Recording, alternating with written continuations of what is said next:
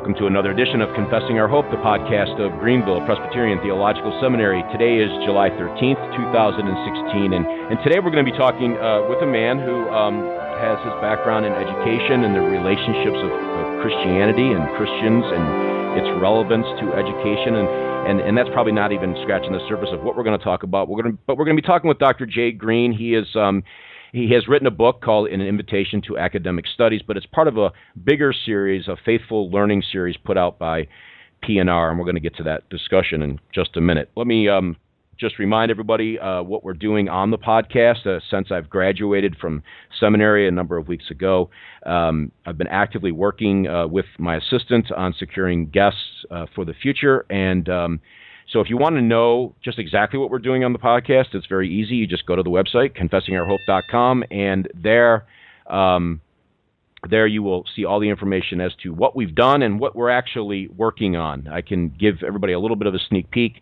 Um, we have two guests that we're working with uh, Banner of Truth to line up uh, for the program. Mark Jones, who wrote the book Knowing Christ, many of you are familiar with that and then another gentleman um, as well. So um, we are actively working and have guests scheduled all the way into September now. So um, so go to the website confessingourhope.com and there you'll get the information. Addition to that, if you want to know more information about the seminary, uh, the website is gpts.edu.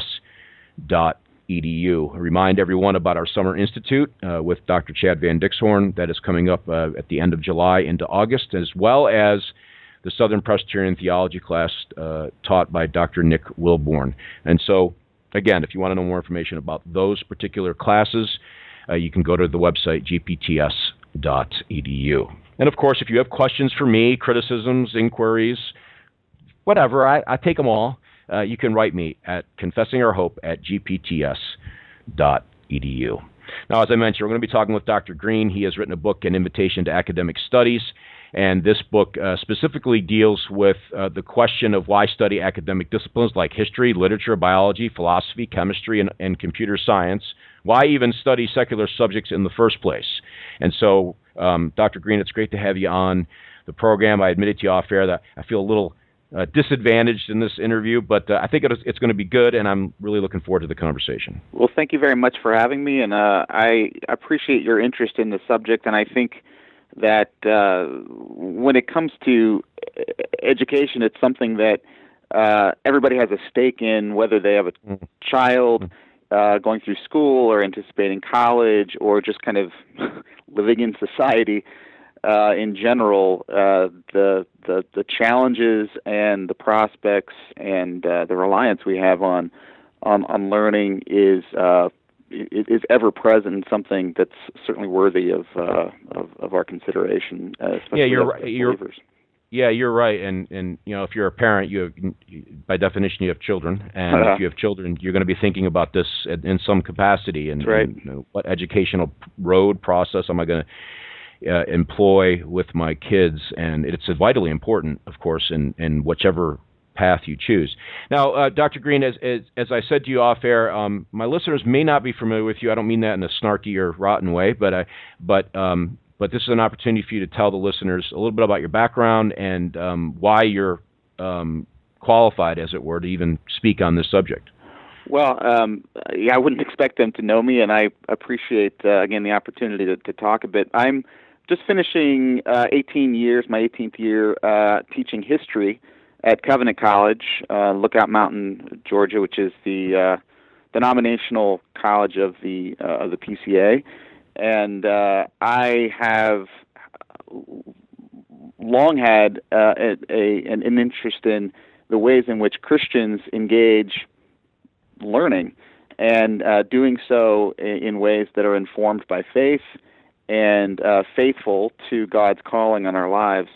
So uh, this particular study uh, came certainly out of those conversations, but the nature of the ways in which Christians often speak about the relationship between faith and learning, the integration of, of faith and, and, and academic disciplines, has very often been uh, rooted in the idea that we are responsible as Christians primarily to develop a Christian world and life view. And I mm. am entirely behind that project, believe in it.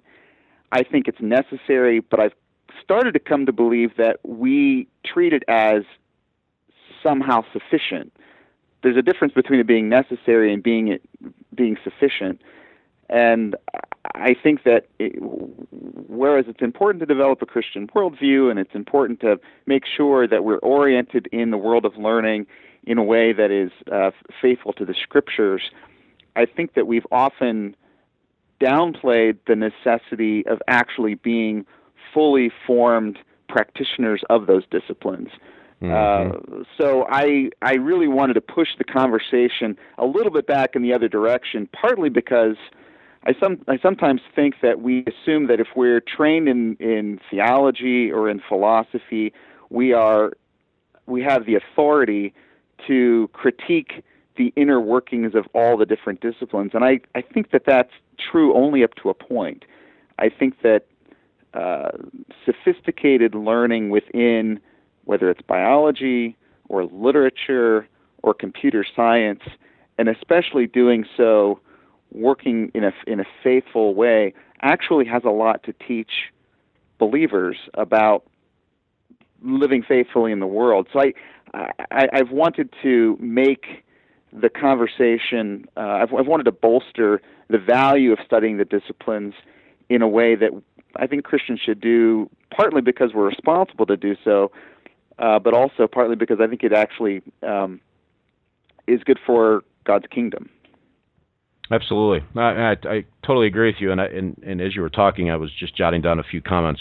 Um, as we uh, spoke in the beginning, um, every parent is is going to have a vested interest in this subject, mm-hmm. and and and I just kind of wonder, do you think, in your opinion anyway, that parents really are thinking deep enough about this issue of education, and if not, how can they begin to explore the ins and outs of that which is going to be, their children are going to carry with them the rest of their life, whether they're live, you know, working in the church or whether they're working in the world. It's going to frame how they interact with the world uh, from a Christian perspective.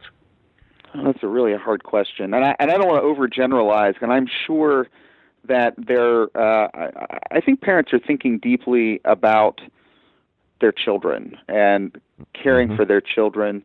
Uh, I I guess one of the another one of the motivations for uh, the series was how much anxiety that I hear among Christian families about sending their children into the world, and that that's a kind. Of, and I'm a I'm a father. I have three children, um, and I, I I share that concern. Uh, the burden of raising our children uh, to become fully formed, healthy and uh, faithful believers is something uh, that that is uh, it's a challenge in any age, and it seems do you think a, do you, it seems yeah, a particular think, challenge now. Yeah, do you think that's just, that that concern that parents have regarding this issue um, is because the options that are presented to them, either public education, parochial education, or homeschooling, um, need, none of them necessarily uh, accomplish all they're trying to do? Well, here's the thing. I think that we sometimes trade safety for um, quality of instruction and competence. Uh, not always. There are plenty of, uh, of, of Christian schools, parochial schools that are genuinely serious about learning, in addition to being uh, providing a, a, a a safe space, and I use that word advisedly, but a, a, a place uh, of faithfulness in terms of cultivating uh, piety and uh, in, instruction in the scriptures and growth in grace. I think mm. those things matter. I think that we shouldn't be satisfied with that as an alternate to uh, deep preparatory learning. And so I you, think you would argue you're you're arguing for both. It's a it's a both and absolutely, absolutely. There was a study that was done about. Uh, it's been a while, but I think this. I think it continues to hold. And this was a study among evangelicals uh, in college, and I, I think it bears on their earlier training. But they took a group of evangelicals who went to Christian college and a group of evangelicals who went to secular universities, and what they found was that the evangelicals who went to Christian college, uh, by and large, were good at explaining the philosophical and theological foundations of their disciplines, but when you ask them to engage in serious conversation about the disciplines themselves, they were much less confident in doing so. Whereas this just about the opposite was true of, of evangelicals who were at secular universities. They were more able to engage the inner workings and uh, talk at a sophisticated level about their disciplines, but they were much less prepared to speak about the philosophical and theological foundations of the disciplines. And I, I don't think either is a good place to be. I think we really want uh, students who can thoughtfully critique what the disciplines have to say, where they are promoting uh, an understanding of the world that's consistent with uh, with with a biblical worldview, and where they're not, um, and to um, but to simultaneously be incredibly sophisticated and thoughtful in, in the disciplines. And I think that's what we should strive for, uh, not just at the higher levels, but but at all levels. And so, uh, I, I, think we should with I, I, think we should diminish our fear of the disciplines and recognize them as as gifts from God. Yeah, absolutely. Yeah, this may be a little off um, track. I, maybe not. Hmm. If I, I had three children, and, and my concern, I don't think, is unusual with most parents that uh, they send their kids off to college, and I think the statistics, I don't have them in front of me. You probably know them off the top of your head. But how many, we lose a lot of our youth. Yeah. Uh, they leave the Christian home, they go to the, I don't want to just say the secular schools. I'm sure it happens in Christian colleges. Sure. You're a professor at a Christian sure. college. You you know you have an eyewitness uh, vantage point to this. Um, but what we tend to lose a lot of our youth to the world after mm-hmm. they leave the, even though they were grounded at home in, in, in Christian principles and morals and values and worldview, and then they go to, to the into the universities. They go into the to the schools and they're they're shaken, they're they're they're turned. Um, is this related to what you're trying to accomplish and how you're trying to marry up the reality that we need good education with strong worldview, Christian worldview, um, being able to explain it? Is is that part of this uh, goal that you have? Yeah, I think so. I I guess I mean we have a variety of options when we think about our uh, sending our kids into the world of learning. And and there is a this isn't a new one of the things I want to uh, acknowledge is this this isn't a new challenge. I think you can find even within the writings of the New Testament and even prior to the New Testament being written, there were anxieties about the impact of learning on fidelity to family traditions and to uh, the um, within the Christian tradition, certainly uh, f- fidelity to faithfulness uh, to God. So this is not a new problem. This is something that is ongoing. It was the early church father Tertullian who talked about uh, the tension between Athens and Jerusalem, and mm-hmm. he he said that one has nothing to do with the other, and that Christians should uh, that that that we should sort of withdraw, batten down the hatches, and sort of avoid the the impact of Athens. I, I think that that's one option, and I think we have a tendency to toward a kind of uh, fortress mentality that, out of fear, uh, withdraws because we, we, we are desperately anxious, and I am right there with with anyone who feels that way about sending our kids to the wolves and um, having them, uh, for the sake of embracing kind of a cosmopolitan way of seeing the world, uh, turn their back on faith. I just don't think it has to be that way, and I think in some ways that impulse betrays a lack of confidence in in in God's protection and providence over our lives. And so I You know, guess I want us to think a little a little differently about that, rather than simply presume that the being present within uh, the discourses of secular learning is going to sort of cause us to abandon faith. Yeah, I, I think that's well said. And, and, and as I was thinking, again, uh, in a very broad sense about the subject, as Christians, we should want our kids, our children, to go in to these universities and to grasp and learn and Mhm. become the best musicians Mm-hmm. uh, for God's glory, the best doctors for God's glory, the best uh, philosophers for God's glory, whatever the subject may be that they're going to major in or study, um, because that would then translate into a greater impact as they leave the school and they go into that career field, whatever it may be, again for the for the glory of Christ's kingdom, Mm. because they're well versed, well uh, able to well artic- uh, able to articulate well uh, these issues, and so the fear syndromes uh, it's, it, creates this barrier, this shield that we sort of erect around our kids. It's like they can't get out of the bubble, and um, I remember telling my wife when our kids went off and you know, there, of course it was a concern, but you know, we have to at some point we have to trust that we raised them right.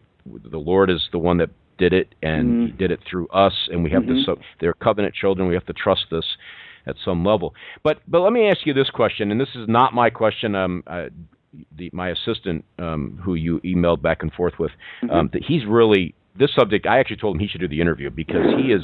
this is something that he really um, has a number of opinions about and has thought through very well. And so he threw me a, no- a number of things to say uh, that would maybe help us.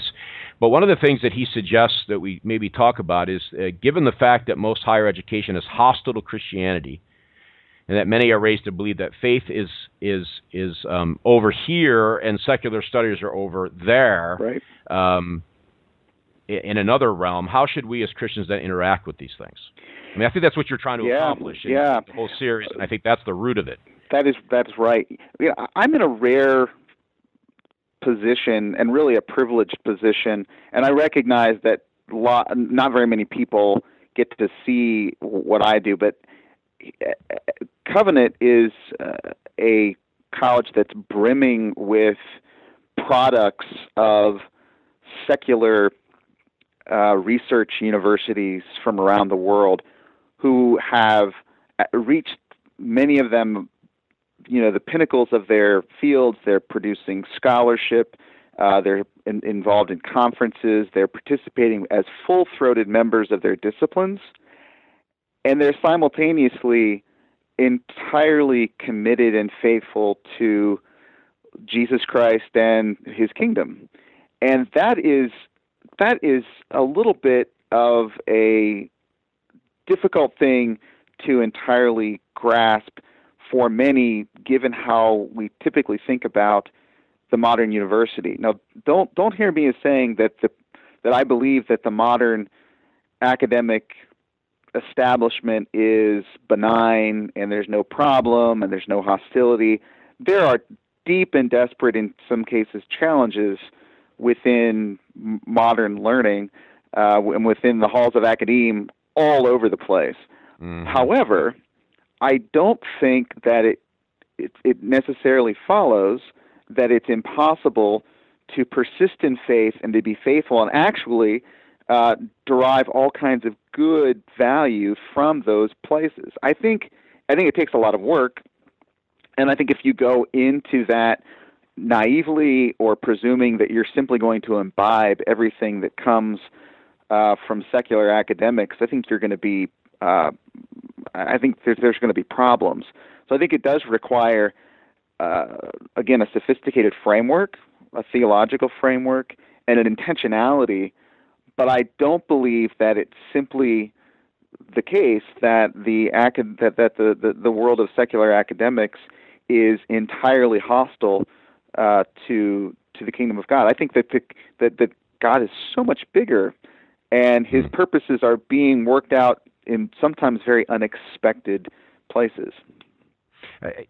It strikes me as as one who went to a secular undergrad situation, and I could tell you horror stories about that. Um, yeah. Is that speaking personally, when when I was in those circumstances, uh, there was a level of boldness that I had to have hmm um, in the classroom Mhm. um, when I was being fed a lot of baloney. Mhm. Um, eh, one case in point was um, I, I, when I was taking biology in my undergrad. My uh, professor, of course, was teaching on evolution, uh, and you know, and I'm sitting there as a Christian, and mm-hmm. I'm thinking this is nonsense. If you want to just teach me the stuff so I can know about it, that's fine. But the way it was being presented, it was like this is the way it was, and so I, you know, asked him uh, plainly. Um, I said, uh, you know, uh, sir, with all due respect, are you teaching this subject as a fact or as a theory? Mm. Um, and you know, he he he looked around the room and pondered it for a few minutes, and I, he, and he, I think he knew where I was headed, and sure. and I think he bailed out. Whether I he I, whether he believed what he said after that or not, I don't know. Um, I took it to face value, but he said he was teaching it as a theory, and if that's the case, okay, fine, teach it as a theory. You're not going to influence me. Um, I'm grounded on Genesis one. I believe that God created all things, created everything in six days, and yeah. um, just like it says. And so. Um, but I mean, my point is, is that the, there are some students that go into these situations. They don't. They don't have the constitution. I don't mean that in, in a negative way. It's just right. that they're not wired that way. No, I, I hear um, that. To to stand boldly uh, in a classroom where the faith is being attacked in some capacity, and to, to ask the right questions in a way that gets to the root of the issue. Yeah. Uh, isn't that part of the part of the problem? Uh, or I mean, that, that's not the right word. Is that part of the issue? No, I, it absolutely. I think it absolutely is. And I, when I finished the, this booklet and and sort of con- conceiving, and I'm the general editor for the series, I kind of stood back and I recognized that one of the takeaways could eat from from what I've written could easily be, don't bother with Christian colleges, just go to the secular university and um, you know God will take care of you. That's certainly not what I was intending but I, I, I also didn't want to in any way um, diminish the, the plausible case for faithful Christian higher education because that's well that's that's my that's my livelihood and uh, that's something I, I believe in uh, profoundly. And I, and I do think that the well from again from where I sit we we kind of in some ways have the best of both because we mm-hmm. do have active practitioners within the disciplines who take those disciplines seriously, but are also deeply nourished by the scriptures and have a framework that they bring to the disciplines where we can ask well and, and i think that's something that we've begun to think of think about here uh, in the last several years that um, is, is pretty astounding uh, it would be astounding to hear from the outside is i think we have at a place like Covenant far more real, genuine academic freedom and the ability to exchange ideas than many secular universities that have a kind of implicit, unspoken orthodoxy that is governing discussions and you you dare not tread outside the bounds of. And I I say that not to contradict what I said before about the value of these disciplines. I just think that the, that's a reality we have to contend with. And, and here, I think we can we can ask just about any question. We are mm-hmm. we're not pretending that we aren't at a place like Covenant bounded by the scriptures and framed by the Westminster Confession, and that's that's that's a good place to be. Does that mean we don't ever disagree? Not at all. Uh, it's just that we have a, a, framework to work in and a certain set of foundational assumptions that we uh, agree to that uh, allows us a real, uh, uh, pretty sturdy space to have uh, pretty rigorous conversations, and that's that's a good place to be. Yeah, and it seems to me that if you're going to have intelligent debate or discussion with those who you disagree with, um, yeah. then you ought to be well informed um, as to the subject matter that that you're arguing against. Yeah. Um, I mean, how else are you going to get to the root and substance of their issue?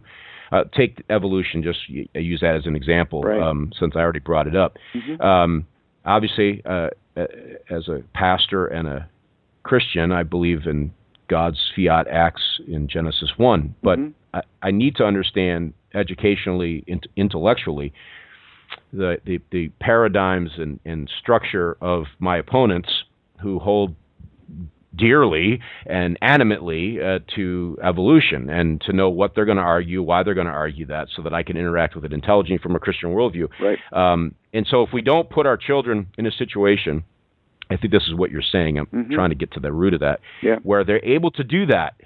Um, if they don't know the arguments, uh, they're not going to be a good testimony and witness against those arguments that violate that which God has said. And That's right. so, how do you interact in a Christian worldview when you don't know what the world is thinking about? That's right. And Yeah, Does and, that make sense? uh, Absolutely, and I think that the the the the, the great, um, uh, I guess, the great challenge for all of us is to uh, uh, to keep our ourselves and our children from naivete. I think that to to um, I, I think it would be sorely mistaken to presume that the modern university exists as a neutral field of open give and take uh, and, and discourse. So, so I think that we, we need to go in with a certain degree. We have to come go in certainly with our eyes wide open uh, and a certain degree uh, of defensiveness. Having said that, I don't think that every issue is an issue where we have to go in with our with our fists up. I think the, you, you raise a, a certainly uh, a profoundly important one when it comes to evolution. But I also think that uh, there was a um, I, I quote a, a professor in in the book uh, who's a believer uh, who t- teaches literature at at uh, the College, College of William and Mary, and one of the things that she said was that sometimes conservative Christians are the worst students she has because they come in with their minds so strongly already made up. And so this is one of the dangers of of our tendency. Their minds all so already made up that they're sim- they simply exist in her classroom to try to catch her in some kind of liberal statement. And she Mm, and she said mhm. so. So one of the things, how do we? I guess this this is maybe even a bigger challenge. How do we how do we cultivate young people who are, as you as you talked about, open-eyed, cautious, and thoughtful, but at the same time teachable? And here's where uh, I don't know. I mean, this is this is a really really big question in my mind because we we uh, I strongly believe that these disciplines are gifts from God, and even though they're broken, even though they are very often controlled by unbelievers, a lot of profoundly true things are emanating from them. A lot of really smart folks, even when they're not directed by God's word, they they have a lot to teach us.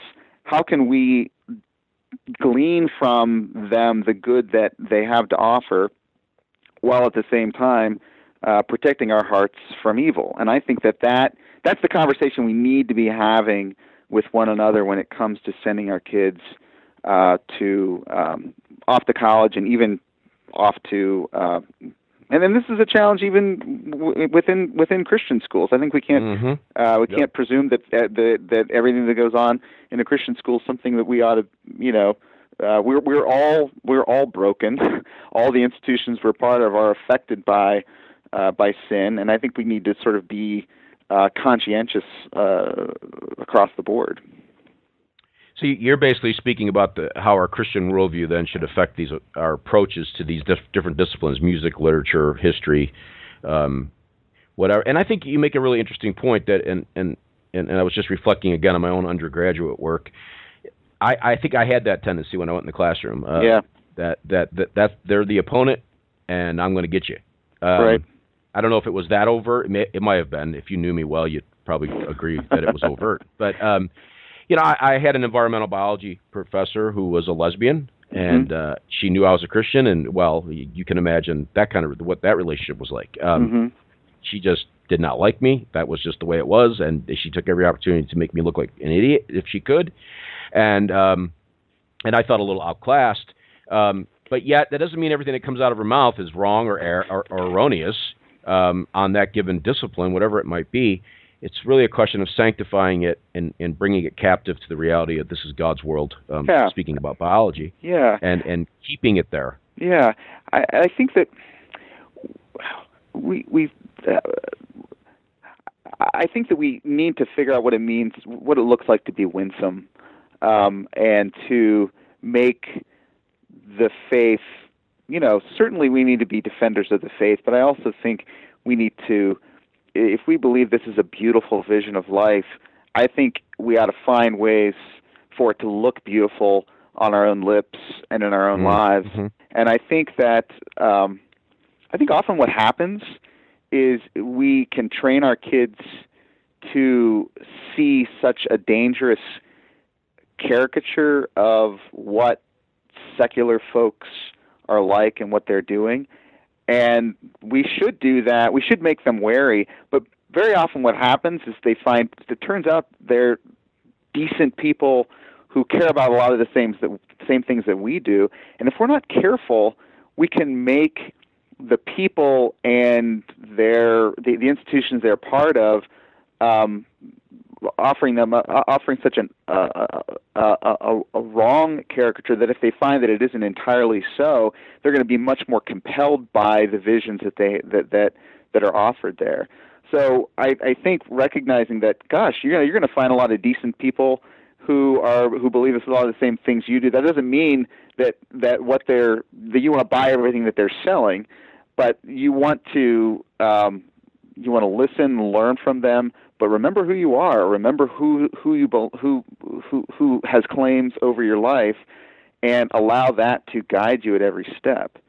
And that's it's just it's it's a it's a tough it's a tough place to be in.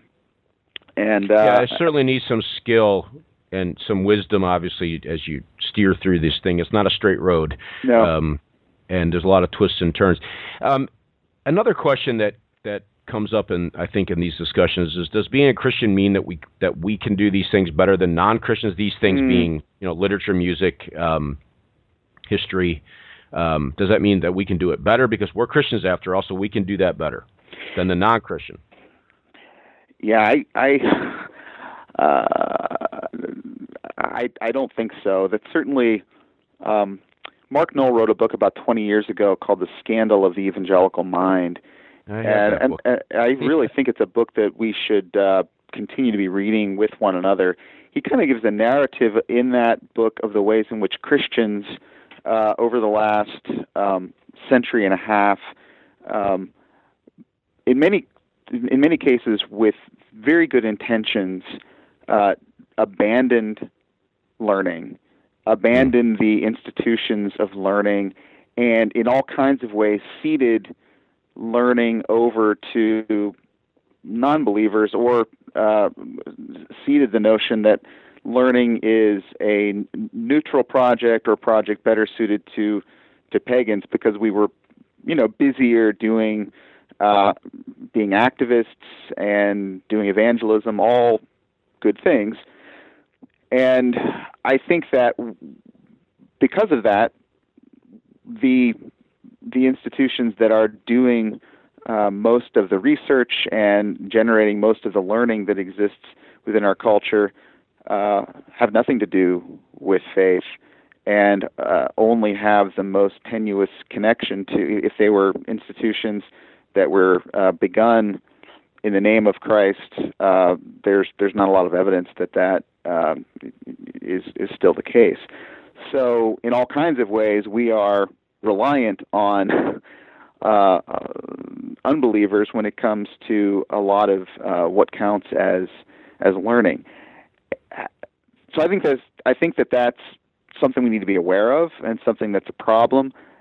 But I think that God's truth uh, still has a way of finding itself uh, to, to, uh, has has a way of of coming through even there. Uh, I remember I, I had a really unusual experience. I I, I was um, whenever I was a high schooler, I was uh, seriously ill and had surgery kind of saved my life on my uh, my small intestine.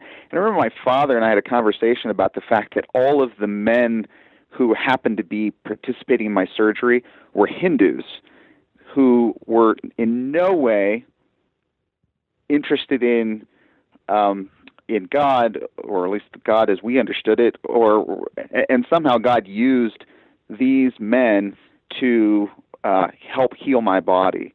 It was a real turning point in my life in seeing the power of uh, well, common what what some call common grace, that God's truth um, is true wherever it is found. I think we I think that's a that's an insight that's a powerful one that we have to be careful about, but I think it, it remains true that uh, we uh, we have a lot to learn from unbelievers, and uh, simply by being a Christian doesn't make uh, the what we say and how we engage botany or um, Renaissance poetry better uh, than than than than the pagan doing some of the same work. Sure. Uh, you know, in a sense, you're talking about the process, the means. Um, all truth is God's truth, whether it's history, music, literature, whatever it may be. That's right. Um, and so, uh, and and I'm sympathetic, and I understand the parents' concerns that, you know, as we try to work through this carefully, the reality becomes, you know, how are we going to send our kids off to the school when we know full well what they're going to hear is going to be godless in a lot of ways, uh, yep. in a sen- in the sense of the worldview it's coming from, um, mm-hmm. and how then are they going to not be lost to the world as they get inundated for four years? And it's not just the classroom; it, right. it's it's the environment itself. Absolutely. Um, and and this is kind of a strange way for me to segue to something. Um, my listeners are probably laughing because they know I tend to do that.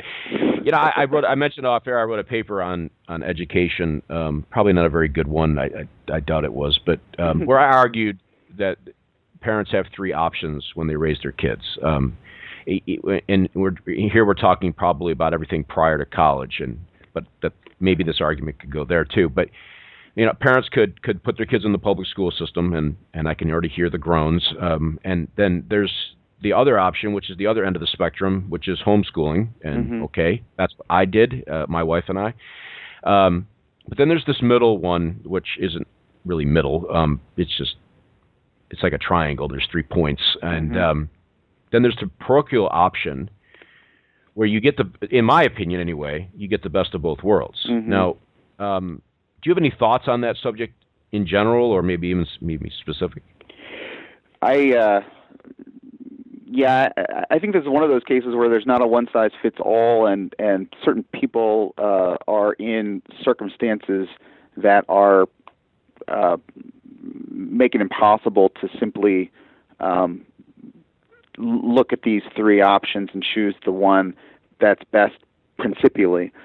Um, and I I really do believe uh, that despite all of its problems, uh, public schools are a mercy in the lives of many uh, family families, especially lower income families, families that are struggling with you know single parent uh, households. That they that these institutions, broken as they are, um, can can, can uh, do a lot of good in in training children and and helping uh, add stability to to families' lives. So I, I think there are circumstances in which that is true. Having you said think, that, though, that go, go ahead. You think though that in the public with the public school option, mm-hmm. um, that there has there is an unfortunate stigma that's applied to the families that choose that route. I do in I, within the church. I I do, and I I um. I think there are some families who choose that option unthinkingly, and I think they ought to be um, I think having that conversation with them is good one as long uh, is good as long as it's done uh, graciously.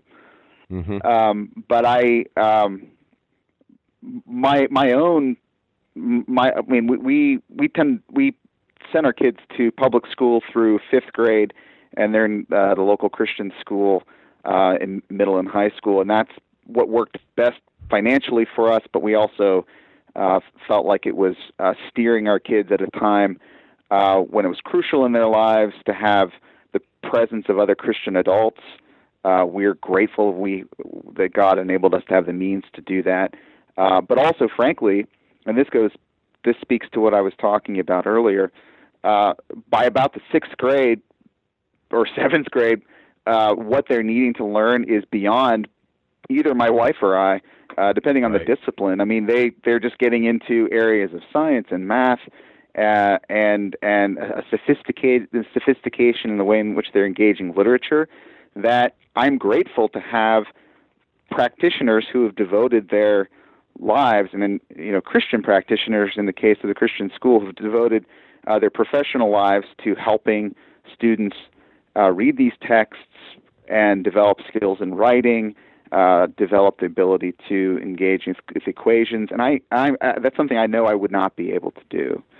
Um, beyond that, again, i i if all things being equal, and we could all had the means and the circumstances to do this, I think there's something uh, really wonderful about the uh, the ways in which uh, uh, Christian schooling um, forms bonds with church and home uh, to get behind uh, the, the raising of a child. And so we've been extremely grateful for uh, this sort of triangle of school, home, and church uh, in our lives. But that's like that. That's just been what has been uh, best suited for our circumstances. Yeah, and, and, and even within the educational process, uh, you were talking about you know, feeling outclassed or outgunned um, on certain disciplines. I know we, Sure. we wrestled with that. Uh, Yeah. We homeschooled. There, those who listen to this all the time know that you know, my wife and I homeschooled, and and we hit that that wall too. And and every homeschooling parent, um, I think if they're honest, is going to admit that that they hit Yeah. that they hit a wall somewhere. And Mhm. um, we had co-ops that we were able to utilize in the educational process, so the kids would go off for a few hours, and Mm. some would say that was just a just a form of public education by other means. I, I, I didn't agree with that. Um, but but be that as it may, you know you have the one point of the triangle where public education and and un, in the unfortunate stigma that tends to come. And I do think you're right. I think parents who choose that route need guidance and wisdom in, in Mhm. making those decisions. Elders need to be involved. Yep. Pastors need to be involved in those things. But they need to be involved also if you choose to homeschool. That's the other point. Um, Yeah, if you're going to homeschool, you know, here's your here's your weaknesses, here's your strengths. I think they both have every point has weaknesses and strengths. Mm. Um, and then, but the third option is the one that I, I labored in the paper to argue. Um, and this is just to be clear, this is not this is Bill's opinion, nobody Mhm. else's necessarily. Well, it might be other people's, but it's I'm speaking for Bill. Um, podcast of the seminary. I want to be clear here. Um, that I labored to argue that the parochial option, all things being equal, um, money, whatever, um, would be the best route to educate our kids, our, our children, and prepare them for fu- further education because it captures the best of both worlds. It places well trained teachers in front of them. Um, they're in a classroom environment where they're debating and, and, and deliberating with other students who are thinking through the same subjects.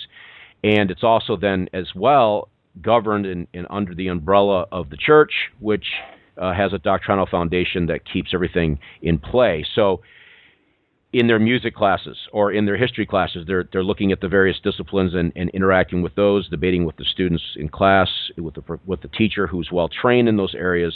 Um, that that was the, the takeaway I got on it. It's not unique with me. I was compelled in this direction by a professor um, at the seminary, and and I'm just Mhm. wondering what your take on that. Um, again, if all things being equal, I realize parochial school it costs money. I, I argued that. I said I real, I'm well aware of the fact that it would take money. But if our presbyteries acted Presbyterian Mm. it, when it comes to education and s- thought seriously about why we're losing our kids when they go into the secular realm, hmm um, does this help? I mean, I know I realize I can't Yeah. solve it perfect, but does it help? I I really I agree. Uh, I I really agree with what you're saying, and and here's where I think we have a lot. We as Presbyterians have a lot to learn uh, from the Dutch. I think the Dutch Mhm. system of Christian schools, uh, they they and, and I think it's even breaking down in in uh, Dutch communities, older Christian Reform communities, especially in more rural areas where it was maybe the strongest. But you even find it in, in certain certain cities. Um, but there was a time where every Sunday there was an offering taken up for the church, and then a second offering came around for Christian schools because it was Mm. assumed that this was a part of uh, the church's role to come alongside uh, families, not just in a general sense of Sunday school and helping them catechize at home, but also getting them uh, the basic uh, foundations of literacy and numeracy that they get in schooling. That was uh, something they believed ought to be done within within Christian schools. So I believe that that we have a, a lot to learn from them, and uh, and in all honesty, uh, I think it's also best of all possible worlds uh, to be able to send your kid to a Christian college. And I think that the exact same arguments that you made about the value of parochial school can be made for Christian higher ed. In fact, I have a lot of friends who say, you know, if you're having to, if you're struggling between sending your kids, paying, you don't want, you can't afford to send your kids to Christian college, so um, uh, they, they because I sent my kids to private uh, secondary school, many will say I would rather send my kids to public school for K through 12 because they're still under my roof and I still yeah. have the ability to sort of speak into their lives and have a be a predominant influence on them. And when they go off to college for those crucial 18 to 22 year, I'd, I'd rather spend my money uh, sending to a Christian college. And That's I, an interesting point. And I really do believe there's something to that.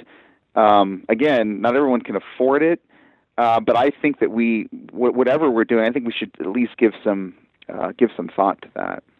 You know, we're talking about disciple making. I, I interjected that term, and we and and, and I think, and I, I realize I'm generalizing. It's always dangerous, but be that as it may, um, it seems to me that when we we use that word disciple making, that our brains right away immediately run to theology, religion, um, Christian piety.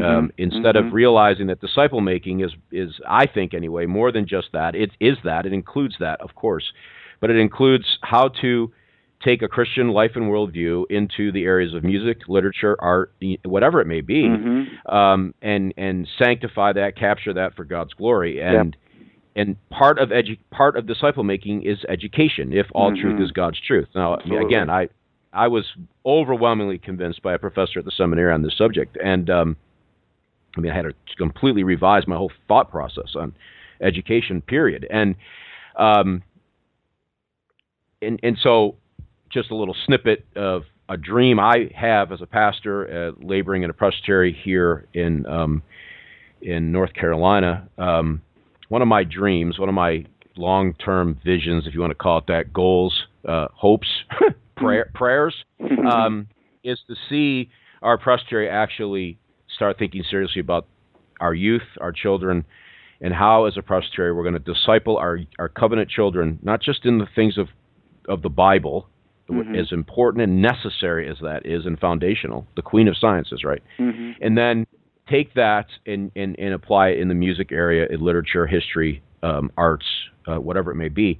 And how are we effectively going to do that? Are we just going to leave it up to the parents to figure it out as they go? Or are we going to give some guidance? And um, are we going to maybe look at an area of our presbytery and say, you know, we could we should put a school right here, governed by the church, uh, with elders uh, overseeing it and and framing it around our mm-hmm. doctrinal standards, and hiring the best teachers in the field to do the things that that they can do, and the churches get behind it, like you were talking about how the Dutch used to do it, and in fact that was commonplace. Now we've we've completely abandoned it. It seems altogether, and I think because of that, perhaps we've lost some of the we've the consequences of that have, have been very obvious mm. um, in our youth today. Yeah, I I, I agree. I. I just had the privilege of spending last week teaching uh, a week long course in our Master of Education program with a group of about 13 Christian uh, secondary school teachers from literally all over the world. Um, and one of the things that I, uh, one of the things that was a bit discouraging spending time with them is the extent to which I, I know that many of them don't feel that their profession as teachers is um, as honored as w- within their Christian communities as uh, as it might be. And I, I think that mm. among the professions, it's one of those things that many think, well, anybody can do that. And I think the the homeschooling impulse for as for as good as it can be, uh, sometimes diminishes the uh, role of, of of teaching as a profession. And I think that's something that we of all people, I think Christians ought to be uh, oh, defending oh, and promoting and supporting right. and helping to undergird. Because I think folks like that, um, re- we need folks like that to populate the you know the schools that that you're talking about. Uh, to be able to participate in this in this vision of, of discipleship, which I I, I agree, uh, we have an impoverished notion of if we think it's only about um, the the specific elements of piety and uh, and, and, and catechizing, as as important as those are. Yeah, I, I I think we're on the same page. I and and and and I think if if, if in in fact and and I definitely want your opinion on this. If we if we if we carefully thought through that now with kids uh, children keep saying kids slang our mm-hmm. children who are mm-hmm. 5 years old 6 years old and we begin and we're not thinking about them as five or six year olds, but we're looking at them as future adults uh, who are going to go into the world and, and engage the world as Christians. Um, we need to start now, not then. Mm-hmm. Um, and and so, but so the question really is how how do you how do you get there, and mm-hmm. how do you overcome long held structures and beliefs uh, that many parents have. I, I, my wife and I went through a phase when we were homeschooling that uh, you know if you're not homeschooling, you're in sin. I mean, mm-hmm. I mean, we had we went through we wrestled through that. Um, probably went over the line uh, a couple times, but I had to pull back and realize that you know God has given those children to me. It's my responsibility to educate them. Whatever path I choose, it's my responsibility, mm-hmm. and I'm accountable. Whatever mm-hmm. path I choose. So it just seems to me that we want to give the if we have three points of the triangle, which one of those points all things being considered, offers the best chance for my five year old to then enter the university, Princeton, Harvard. I don't care where he goes. Mm-hmm. He's had all of these years of this strict and, and structured foundation doctrinally, uh, and, and then the disciplines erected on top of it, where they go into Princeton or Harvard, where they're going to get hit with things that they've heard already mm-hmm. and, and are able to interact with and, and learn from and, and and, and grasp from a Christian mm-hmm. perspective. Mm-hmm. I, I just don't know that we think long term in this department, I, and I think that's where you're coming from as well. Yeah, I think um, I think a lot of the conversations we have, and you you alluded to this, and I I have plenty of um, regrets in, among past conversations I've had. I I do think that we tend to generate in certain circumstances a lot more heat than light when it comes to these mm-hmm. discussions. And I really do believe that in all kinds of ways we need to be gracious to one another in the way we speak about, you know, different kinds of decisions, even as we we do want to have in some cases uh, we're called on to to sometimes say hard things or raise issues that people either don't want to think about or hadn't occurred to them to think about when it comes to uh, the challenges of education. But I, I do think we need to be we need to be winsome in doing that and and recognize that uh, the the complexities of the world and the circumstances we each find ourselves make it impossible to have simply a one size fits all option. And I think that uh, uh, there's not going to be a silver bullet when it comes to um, solving the challenge of preparing our children to both flourish in the world, but to do so simultaneously as faithful um, church members and uh, faithful Christians. So you know, it's funny. It's funny you say that, and, and, and as you mentioned, made the comment about the silver bullet. I just thought to myself, you know, it's it's interesting the way God, especially in this particular area, but just the way God has has created His world and put us in it and how we live. And if there was a silver bullet, let's say this one size fits all thing mm-hmm. is going to accomplish everything and it's a done deal because we do it this way. I mean, in some sense, it takes it, it strips us of the reality that that we live in dependence on God. And if mm. we have this, mm. we don't really need Him. We're just going to follow this process and mm. we're good to mm. go. Mm. And and I think you're right, and I think it's important. And I, I don't want to communicate to people that are listening to this that I think, well, if you put your kids in a parochial situation, it's going to all your problems are solved. No. I'm not mm-hmm. suggesting that, and I'm not suggesting that that's going to work for everybody either. I'm suggesting right. that it's an option that we don't really have right now. Mm-hmm. The only two that were real uh, on the triangle, the only two points were really people seem to be talking about is whether it's public school, or whether it's homeschool, and Mm. I'm suggesting that there's a there, this third point is probably better, and but it's not available, Mm. yeah, not, and at least not as widespread. No, I agree with that entirely, and I and I think um, I think we need to. Um, p- part of it is a is a residual uh, uh, suspicion of institutions in general, and I do think that um, honoring and getting behind uh, institutions uh, like Christian schools and, and urging people to sort of um, support them and help to, to them to thrive. Because uh, homeschooling is only going to last, and any given homeschool only lasts as long as people have kids at home, and then you know they go out of business, and you know people go on to do other things. And I, I think that's one of the things that we uh, might learn from past generations is in terms of putting our shoulders to building institutions that could outlive us, uh, doing good things in God's world. And I, I think that uh, it's another take on exactly what you're saying. That I think there's a lot, there's just a lot of good that can come from um, thinking about uh, the, the the, long term prospects of uh, of Christian of, of Christian schooling and, and and having our churches get behind them. So I'm I'm I'm with you on that for sure. Well, we're we're almost out of time, and you know we've talked about a lot of different things. So let me see if we can sum things up, uh, or you can sum things up in your estimation and your research and your work in this area.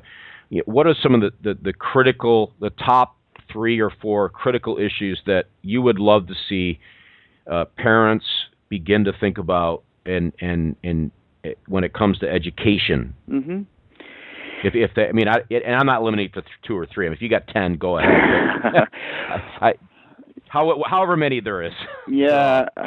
Well, I think first of all, I think we need to be intentional um, mm-hmm. about uh, thinking about the necessity of raising our children in the fear and admonition of the Lord, and preparing them to live in this world uh, engaged with its problems, not withdrawn from uh, the the challenges that, that we face. And, I think with that, uh, I guess I would want to urge people to, to do that self um, conscientiously, but also without fear.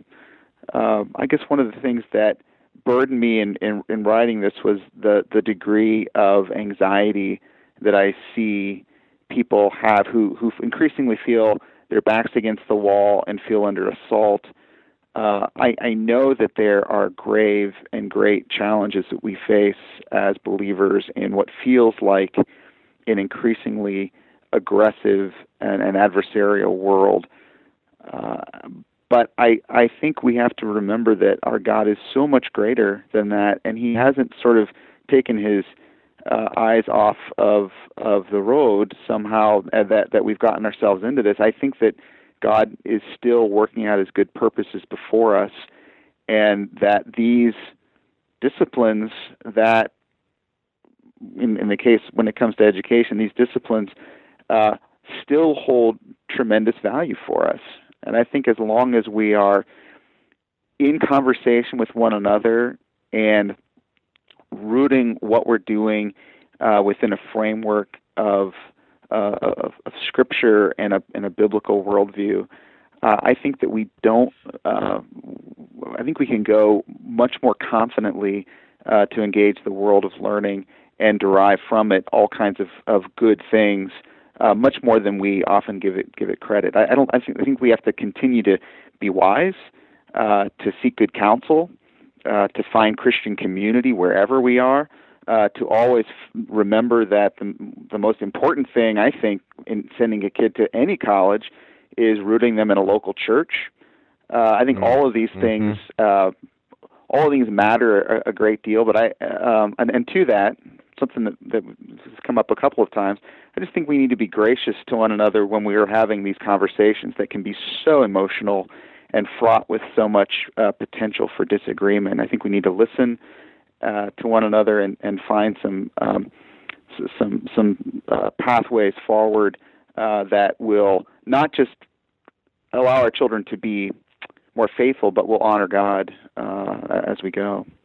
You, you remind me of what Paul said in Ephesians five about walking carefully, wisely. Mm, uh, mm. You know, in this matter, I mean, it's the, the, obviously the, the in the direct context, he's talking about you know using your time well and all. But but the fact is is that you know as Christians, um, we go into a secular educational situation. Um, we, we know we shouldn't be shocked. Mm-hmm. I think by what we're going to hear. Mm-hmm. Uh, but so make be wise, be careful, be circumspect in the approach, um, but don't close off every avenue of learning because it, it's being taught by, a, a, in my case, a lesbian professor. I mean, right. okay, uh, right. does that mean everything that comes out of her mouth is wrong? Of course not. No. And so, and, and and grab a hold of all that it is, and and chuck away the ungodliness that tends that can sometimes come from that, and then mm-hmm. lose the fear of the reality that just because my kid goes to a public school or goes to a secular school doesn't mean by definition, they're going to be lost to the world. That's right. Um,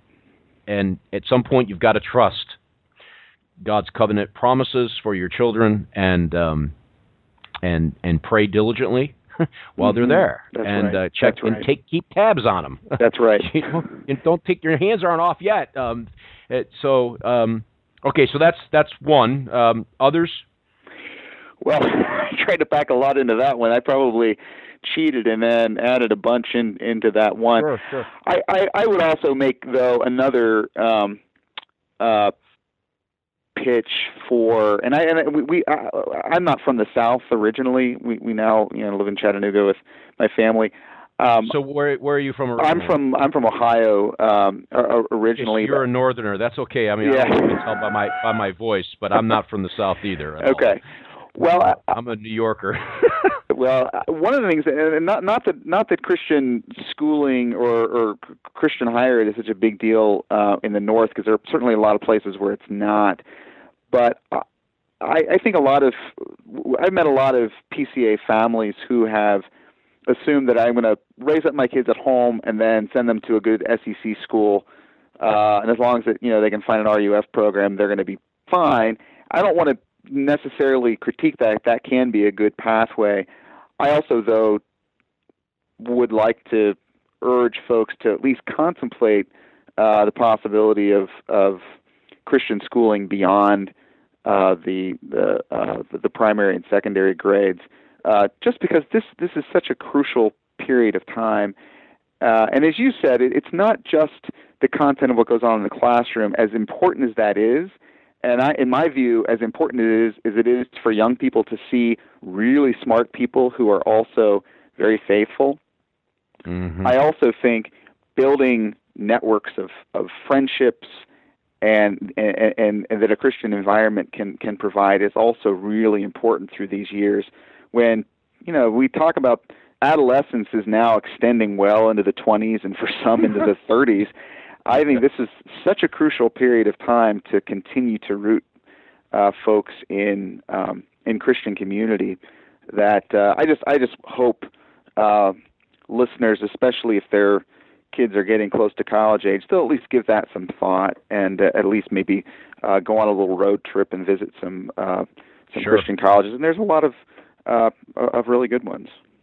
And you know, and and also as a parent, I think talk to your kids, sit down with them, mm-hmm. and and have that conversation with them. Um, they're going to have to spend the four years there, uh, That's not right. you. Uh, maybe right. your money, but it's their time, and right. um, and and you know if they don't. If they're uncomfortable, explore why. Uh, Yeah. Maybe uh, there could be a host of reasons, but Mhm. but explore those issues and um, have those conversations. And you know, and, and I'm a big believer in the spirituality of the church, and you know, involve your elders and seek their guidance and wisdom as you make these decisions because they're big, they're huge. I mean, there's just They some are. decisions in life that are just they're deal breakers, and education is one of them. Marriage is another. Um, you know, these are critical decisions. Well, and, Um, and, and they're linked because the likelihood that they're going to find their spouse during that four-year span, uh, or at least meet someone who will potentially become their spouse, is pretty pretty high. So those are yeah, that's a great point. that's a the, that's a a decision that has kind of a double consequence to it. Tell the listeners about the book um, that you wrote, and then the series as Yeah. we wrap up, and then how they can, how they, if they want to explore this a little bit further, what where they can go to to get the material. Sure. Well, it's uh, it's more of a booklet. It's not a very long thing, so I would uh, you can read it here in a in a couple of hours. But it's uh, uh, it, the book the booklet's entitled "An Invitation to Academic Studies," and it's kind of an anchor uh, booklet in a series uh, that explores the academic disciplines. Each are written by believers who are full uh, participants within their disciplines, and they basically are both writing what it means to frame their disciplines within a Christian understanding, but simultaneously uh, to see those disciplines as gifts from God and uh, mm-hmm. ways in which uh, being involved in those disciplines God may use uh, to make us more active lovers of of Him uh, and His people. So uh, the again the, the the the series is called Faithful Learning, which is really the goal uh, to take this very important human activity and do it before God in a faithful way. Uh, but there are um, there are now um, uh, copies of the of their faithful learning uh, uh, booklets available in chemistry and music, political science, literature, philosophy, um, I may be missing one, but there sociology. But, uh, sociology, that's right, and and and uh, uh, there there will be more to come. And you can get uh, if you are interested, if if our conversation has sparked thought, which is really the goal. Um, mm-hmm. you, you, know, from a practical perspective. Um, if you're interested in these, you can get them at the P&R website. It's PR, prpbooks.com and, and uh, forward slash series forward slash faithful learning, but or you can just Google faithful learning but the link will be on the website um, when this program is released to the public. And so you can just go to the confessingourhope.com website and click on it. It'll take you right there. Um, and they're very reasonable. They're all $4 each. Um, and they cover these various disciplines that we've already mentioned. So I'd encourage the listeners to avail themselves, especially if you have children. I don't really care if, if they're five or if they're 15. Um, read these, with with your wife, husbands, and wives with your husbands, and read them together and and think through this this material. Have your kids read them, and your children read them, and and and and explore and ask questions and start talking about this because um, again, it's a, it's a vitally critical issue, and um, I have friends who. Uh, are in the academic world at a very high level, um, PhDs in, in, in, physics, as an example, who is a is a reformed Presbyterian Christian man, and and and I can assure you that that. He, this is a critical issue for him. He runs against it all the time with the secular community, um, dealing especially in the phys- in, in physics. And so, we want our kids to be able to interact with that from a Christian worldview and not be afraid of it. That's not right. be afraid to interact with it, and mm. um, and and and parents not to be afraid that the reality of oh, send my kid off to Harvard that means they'll come back a you know a secular humanist. Well, that's not necessarily the case, and so um, these books, these booklets, are designed to help interact with those questions and these subjects in particular. So I think they're very helpful, and um, I wish they were available when I was doing the business of educating my children. They're all grown now, and they're doing their thing, and um, well, the Lord was more faithful to us than we deserved, and mm. um, throughout the whole thing. Dr. Green, it's been great talking with you. I, I think we're like-minded in a lot of ways on the mm. subject, and um, I hope our conversation um, will at least encourage uh, people to think through it more, um, maybe than we have, and and and and we probably should be thinking through it far more than we have. Mm. So that's my goal. Um, any concluding remarks, comments? No, I'm just thankful so much, uh, Bill, for your interest in the topic and for your listeners. Uh, and I uh, just thanks again for having me and for for such a stimulating conversation. Great, thank you. Hold on the line just a minute while I wrap things up and let everybody know what we're doing. Um, if you want to know what's coming up on the program, again, it's simply confessingourhope.com. Uh, go there, click on the coming up page, and it'll give you the list of all the dates uh, of upcoming podcasts. As everybody knows, uh, Lord willing, I release one once a week. Um, I'm also a very busy pastor, but I do the best I can to get one out every Friday. Um, and so look forward to new programs uh, in, over the next few months. I'm thankful to my assistant who uh, doesn't get enough credit, frankly, uh, for his work. He, he, diligently emails and contacts people all over the planet um, to line these uh, these these interviews and these discussions uh, uh, for you. And I hope they're useful to your edification and growth um, and thought as, as we deal with various topics along the way. So, confessingourhope.com is the website. You can write me again. It's confessingourhope at gpts.edu. So, until next time, we do thank you for listening to this particular edition of Confessing Our Hope, the podcast of Greenville Presbyterian Theological Seminary. And God bless.